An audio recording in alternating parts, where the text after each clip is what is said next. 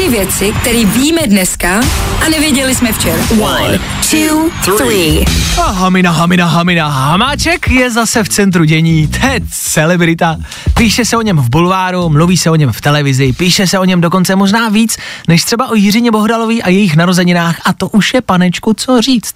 Kdo ví, třeba je rád, že je slavný, teď už ti chybí asi jenom uniklá nahrávka sexu. Bojím se ale, s kým by asi byla a bojím se, že by to byl Rus. No a ještě k tomu chlap. Mm-hmm. Pamatujete, když jste poprvé viděli nějaký zápas? Boxu, karate, kickboxu. Pak se objevilo něco, čemu se říkalo MMA, klec, dva bojovníci a všechno možný dohromady. Mlácení, kopání, škrcení, všechno v jednom. A bylo to fascinující. Teď už to dělá kde kdo a je to furt nějaká výzva. Vyzývám tebe, já sice nechci, ale já vyzývám tam toho, jo tak ten nechce, ale já chci bojovat s tímhle. Já nevím, taky pojďme dát všechny dohromady do jedné klece, udělejme MMA Hunger Games, přežije jenom jeden a my asi budeme mít klid? Ne.